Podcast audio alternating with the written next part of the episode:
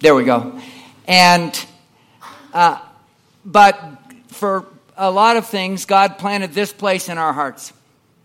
So we came here, and when we arrived, we discovered that He was already working in the lives of others as well. Not only that, but a prayer for a church to be like this in Crested Butte started in the 1950s with a family called the Hunts that have a house on Elk Avenue here. And they had this seed of faith that God planted in their hearts to see a church be planted in this place. It's interesting because in, uh, we came when Linda was 25 and I was 29, and we had had some experiences in ministry, but not a lot. We were pretty newly married, and God led us to this place. And as we walked around, we found that there was a couple here named Russell and Betty Vickers at the Christiana Lodge, which was all that time known as the Ore Bucket Lodge. And they, along with a couple named Newton Marilyn Wall, felt led to come and start youth ministries and youth groups here in Crested Butte to bring them up here. So they had the ore bucket plus a place called the Pantry, which is where the youth met and had their meals as well as their conferences. And that was uh, out in the entryway. that building got hauled away. If anybody ever saw that picture, that we, we started in a bar up in Crested Butte. It wasn't open when we were in it at that time, just to be clear. Uh, although we might have had a bigger crowd had we done that. But on, on 9 9 79, we had the very first service for what became OB Joyful Church. We had 35 people, and we had an offering of $87 when God planted that seed in our hearts, we were thinking about what it might mean. And so it got me thinking about a mustard seed. So I think we have a, an image which I hope we can hold up throughout this message of the size of a mustard seed held between the fingers of, of uh, a person. So as they're bringing that up, I'm just going to keep talking. But Jesus said, if you had the faith of uh, as great as a mustard seed, uh, anything is possible. Even mountains can be moved. Uh, a mustard seed is something that is hidden and it's, it's planted by God. And so it sits there, and there are some characteristics of a mustard seed. It takes faith, in our case, to germinate that mustard seed. A mustard seed is uh, very small, but it is very resilient. It takes patience to watch it grow. It comes out of that seed something you can't even imagine. If you were to look at a seed that small, you would never believe that it could potentially grow to a tree the size that was 20 feet high and 20 feet wide. And so, uh, this mustard seed of faith, that's what God had in us. And we came here, we met people, all of a sudden we had people. We had money. We didn't have a P.O. box, a telephone number, or a name. But when we got the post office box 175, which is the church's Post office box today, we got the phone number 349 6237, the same phone number that the church has today. We started to realize that this mustard seed of faith was beginning to germinate, sprout, and beginning to grow and have presence and visibility. Faith is the inherent trust and the enduring confidence in the power, wisdom, and goodness of God. It is something that is, starts with is what is unseen but begins to grow into something much greater. Now, throughout that process, as we were believing Jesus and keeping our eyes on Him, obviously there were many doubts in the journey. It was fragile as can be. We had 35 people in September, we had 60 uh, by uh, the end of March, and by June, we only had 30 of them back. You know how that works? The off season, everybody goes, and it's like, oh my gosh. When we first got here, we looked, we went to the post office, and I looked at Linda and said, how are we ever going to get these people to church? Believe me, back in 1979, this was not anything like the, the town that you see now. But as it turned out, it began by faith to continue to grow and develop and build. So when it comes to mustard seed faith in your life, and in our lives. Imagine what it was like for us when we were first meeting up there and being in this great place now.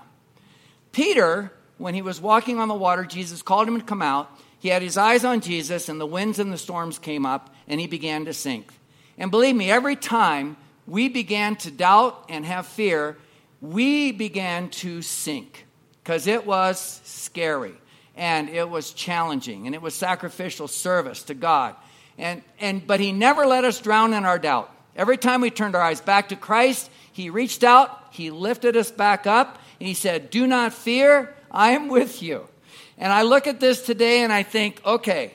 And then Peter then said, Oh, thanks, Lord. And I always wondered, how did they get back to the boat? Did, did they walk together on water back to the boat? Did he carry Peter back to the, I think they walked on the water back to the boat. And he said, You have little faith. Look at you. You know, remember the five fish and the two lo- five loaves and two fish feeding the 5,000? Remember the story of the widow's mite?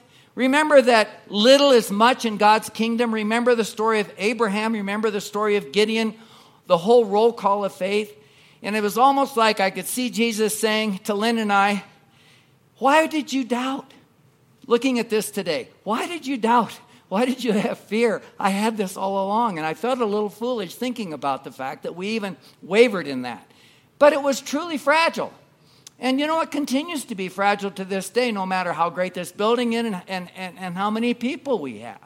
It requires a great deal of faith in each one of us. This morning I came in early and I began walking around in this place, giving thanks to the Lord. And he pointed out to me, he said, You know, back when you were 21 years old and you opened your heart to me in saving faith for salvation and you placed your trust in Jesus, this is a representation of what I have done in your life. You started that small with me. And now, in all these years later, at 69, all these years of service to Christ, all the ups and downs, all the trials and tribulations, all the things that we went through, and yet I can walk through my life with Jesus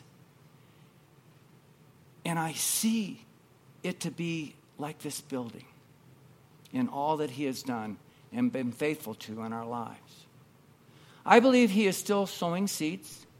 I believe He's placed a seed in your hearts that you've continued to act on by faith. I believe that you have seen what I have seen about what Jesus has done from the moment you said yes to Him in growing you. I see some people here that didn't really know Christ when we got here in Crested Butte that are here now in this congregation. I see several people here that I've known for long enough to know what he has done in their lives. And to me, that is the greatest thing of all, is to watch what Jesus has done in changing lives and growing people up. People by faith who sacrifice, who give, who trust, who go through all kinds of trials and tribulations. We $2.6 million started with $87 on September 9, 1979. If you don't think God can do the impossible, this alone will give you the in, incredible belief to do that. If you ever waver in your faith, if you're ever struggling with Jesus, and you're around in this community, you walk in this building because this building is a moved mountain. This building is a mustard seed that came from a size of a seed that was the smallest of all seeds, and renew and rekindle your faith to know that God can do the impossible in your life as well. He can do it. I know you're going to have setbacks, you're going to have challenges, but I do believe enough in knowing how He works that He's, he's working in your life. And I don't, somebody here today is perhaps going to be like Lynn and I. He's going to plant an outrageous seed in your heart that says, okay, now I want you to go over there. And you're going to look at yourself and you go, What? It's outrageous. It's outlandish. It's impossible. But step into it, walk in it, and God will deliver what He wants to do out of your life. It won't look like what you think it'll look like, but it'll look like what He wants it to look like. I brought this prayer with me today that was written uh, by Renee. I think she's in your children's ministry, and most of you probably saw that. And I really, it really touched my heart because it seems like that's the prayer of what Oh Be Joyful has always, always been about. But it is also what your life will always be about. And I'm going to read that as I bring Jim up here to hold us into communion.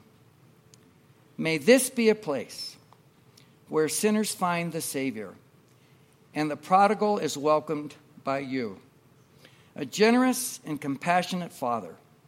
May this be a place your saints, young and old, are encouraged in the gospel, equipped for service, sanctified in the truth, and joyously assured of the eternal redemption Jesus has earned for us, where, he, where the wounded receive comfort for their souls, the weary are revived, the despairing are filled with hope, the depressed filled with joy, and the sick are healed.